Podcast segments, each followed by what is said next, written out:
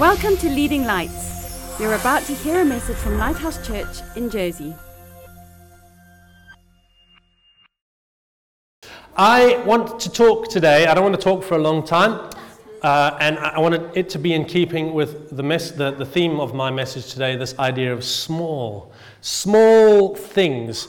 You know, at Christmas time, we don't celebrate um, the death of Jesus when he was an adult, when he died on the cross. That comes at Easter time. We are celebrating the birth of Jesus when he came into the world at his very smallest.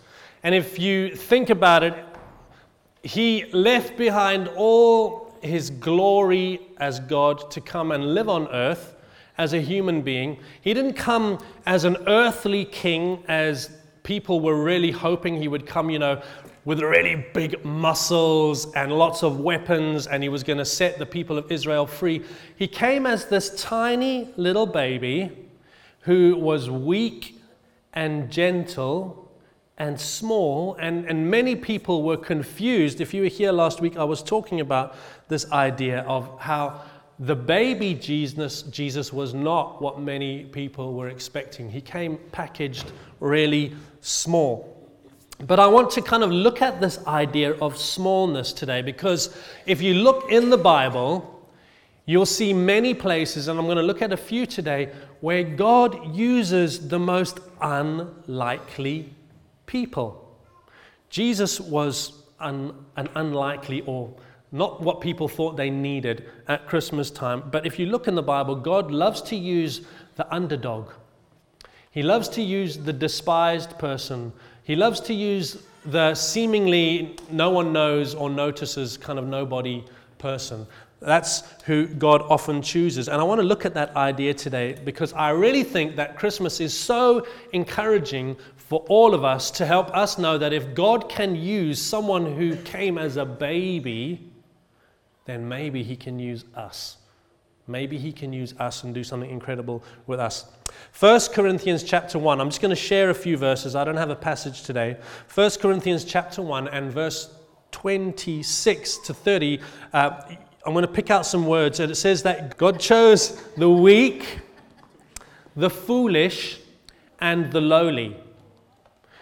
It's interesting to me that when the world looks at people and accredits fame to them, it's not the weak, it's not the foolish, and it's not the lowly. It's always got to be someone who looks really beautiful. The world says they look really beautiful, or they're really strong, or they've got a great voice, or, or they can pretend to be someone else really well, like as in an actor.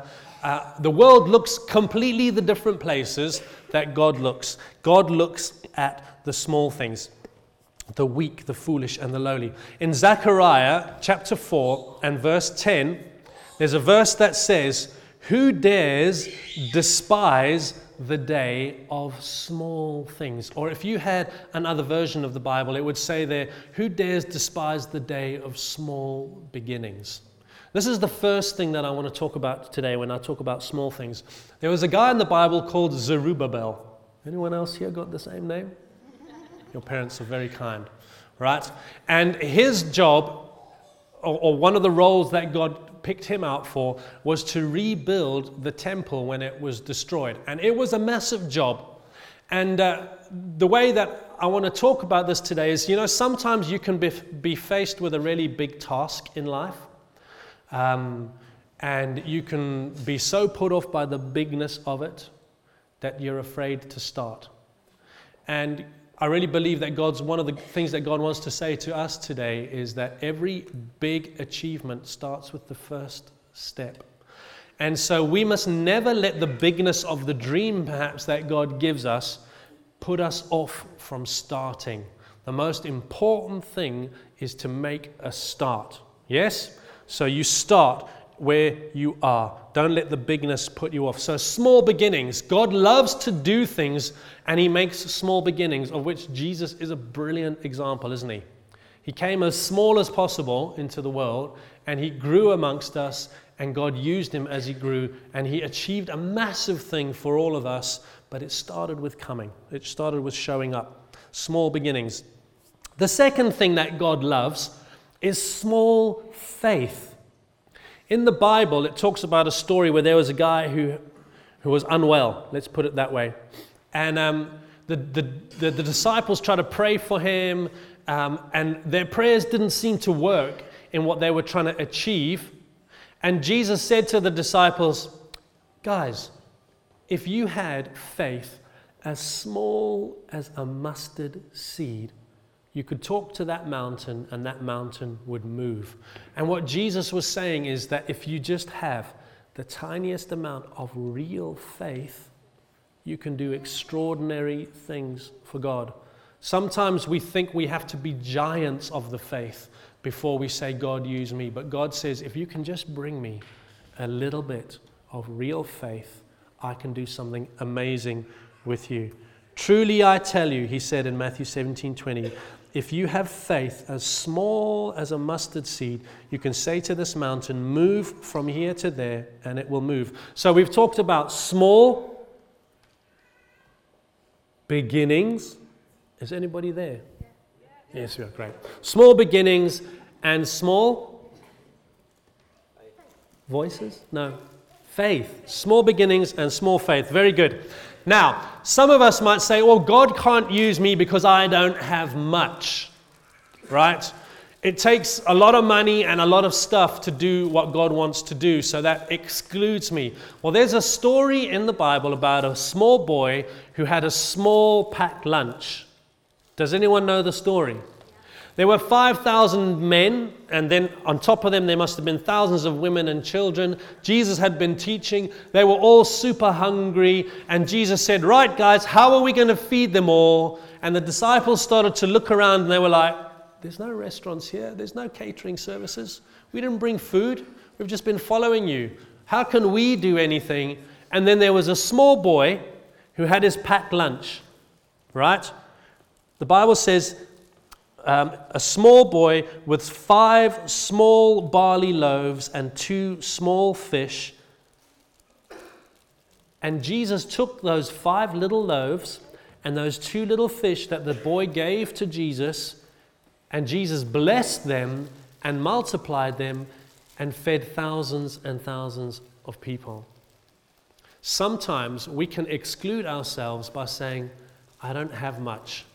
God can't use me. But God can use a tiny packed lunch to feed thousands of people. Amen. God loves it when we offer Him our small, right? Our small beginnings, our little faith, and our small resources all count in the hand of God, right? There was another guy in the Bible called Gideon, and uh, the army of Israel had come against the Midianites and they weren't in a good way. And God came to Gideon and God called to Gideon um, and said, Gideon, and he called him mighty warrior, right? So imagine you're Gideon um, and God calls out to you and calls you mighty warrior. You might say, I'm not a mighty warrior. And in fact, Gideon's words in Judges were, Pardon me, Lord. He was very polite, by the way. Uh, but how can I save Israel? He said.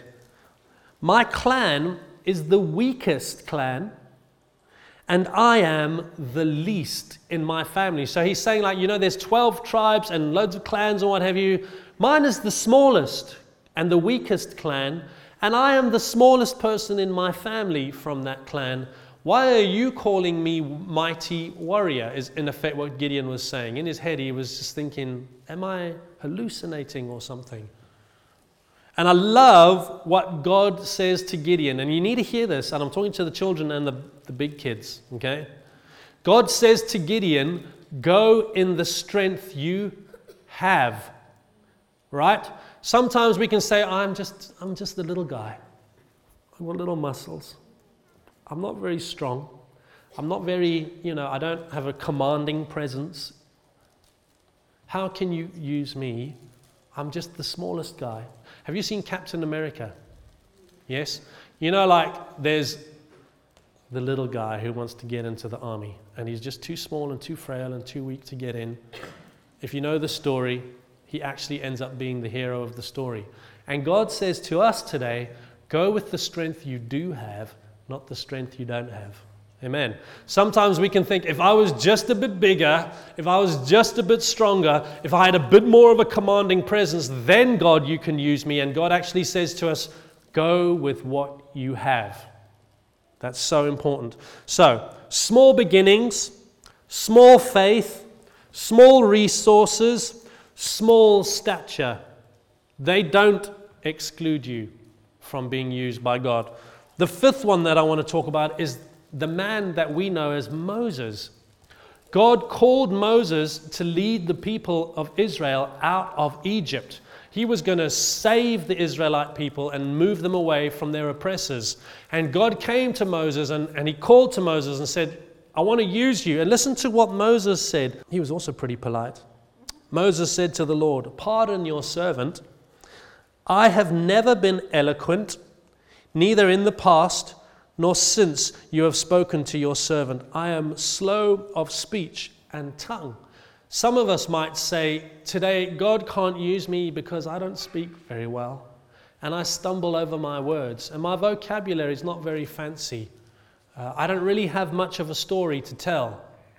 And if you know the story of Moses, he offers himself to be used by God, and God sets the nation of Israel free from Egypt because Moses was prepared to make himself available, and God put people around Moses to help him where he was weak. Amen. So let's remind ourselves small beginnings don't stop us, small faith is good, small resources, God can use them, small stature, God's got a mighty spirit, small vocabulary, God, God can even use a donkey to talk. Yep, he did it in the Bible. Surely he can use you. And the last one that I want to talk about is the lad David and Goliath. You might say to yourself, I don't really have many talents. I don't really have many skills to use. I'm actually really ordinary. David was really ordinary. He was a shepherd boy out in the field, just doing the job that he'd been given in the family, looking after sheep there was nothing amazing about him except the few little talents that he did, he practiced really hard. And the one that stood out in a time of need was his ability to use a sling, right? The Bible says that he picked up five smooth stones, and because he had practiced hard, not with his massive machine gun, just with a, a pouch and a piece of leather, what it was, he had practiced and he had learned how to use that. It's like you having a catapult and I'm not, I hope I'm not getting anyone in trouble here right now, or myself. He got really good at doing what he could do with the little talents that he had. And the story tells us uh, that he took his staff in his hand, which he used to, to move his sheep. He chose five smooth stones from the stream. He put them in his pouch, and with a sling in his hand, he approached the Philistines. So he, he knew that God could take the little ability or the little talent that he had and use it again to defeat a giant. And you know the story. He slung that stone so hard and so straight that when it hit Goliath, it knocked him down. Right? So let's recap. Small beginnings don't disqualify us. Small faith doesn't disqualify us. Small resources don't disqualify us. Small stature doesn't disqualify us. A small vocabulary doesn't disqualify us. And small abilities, six things, don't disqualify us from being used by God. Uh, Zechariah 4 and verse 6 is a fantastic verse, and I want you to remember this today. Not by might, it's not by power, but it's by my spirit, says the Lord, of God, the Lord God Almighty. The Bible tells us that with the Holy Spirit inside of us, nothing is impossible. The Holy Spirit is the one who qualifies us, amen, for every act, no matter how unqualified we feel. And I want to talk to the big people today, right? The thing that keeps us back more than anything else, folks, is pride. Okay? Uh, pride is not thinking less of yourself. I mean, I mean, humility, sorry. Humility is not thinking less of yourself, it's thinking of yourself less. So there can be this false humility where we say, oh no, not me, not me. As if to say, no, I'm, not good enough for God. God can never use me. That's pride. Pride is always the thing that prevents us from making ourselves available to God when He needs a man or a woman or a child in the moment. Amen. And we need to learn to think of ourselves less often and say, actually, what matters the most is what God wants. Remember, Jesus came in the form of a baby. He put aside his rightful glory and the comfort of heaven. He put aside his pride, as it were, because he was going to be obedient to his father and come as a lowly, helpless baby to be held in the arms of human beings and to sleep in the squalor of a stable and a food trough of animals. If he was proud, Jesus could have said, mm, I'm a bit above this, right? But he was prepared to lay aside his own agenda and come in humility. I want to tell you today that real humility trusts God and makes ourselves available. Amen. When our small gets mixed with God's spirit, that equation equals amazing. And so I want to encourage you today, folks, as we look ahead to 2017, and next week I'm going to be speaking about small changes. It's like a little series on small. Let's begin to consider the ways that we can offer ourselves to the Lord, even with our weaknesses. In fact, God prefers it when we come with our inabilities, because then He really shows Himself to be strong. And no one gets to boast except God. Amen? God is boasting about Jesus. The Father is boasting about Jesus today coming as a baby. We know the end of the story. It's an awesome story, but it had a beginning. And I believe today that there's a new beginning in your story. That God wants to take what you have right now and do something extraordinary with you for His glory. Amen. I'm going to pray. Lord, thank you for sending Jesus. Lord, thank you that His smallness did not disqualify Him. And I thank you that today, the Spirit of God living us in us, though we may feel small, He makes us mighty in you, Lord God. And so we offer ourselves to you today, Lord God. As you offered Jesus, we offer ourselves to you and pray that you will use us, Lord, for your glory in the earth. And in 2017, I pray that you'll write an amazing story with our lives. Hallelujah. Oh, Amen. Oh, Amen. Thanks for listening. Please visit leadinglightsnetwork.com for more resources and subscribe to our podcast on iTunes. Please consider supporting this ministry financially by making a donation on the giving page of leadinglightsnetwork.com or lighthousejersey.com.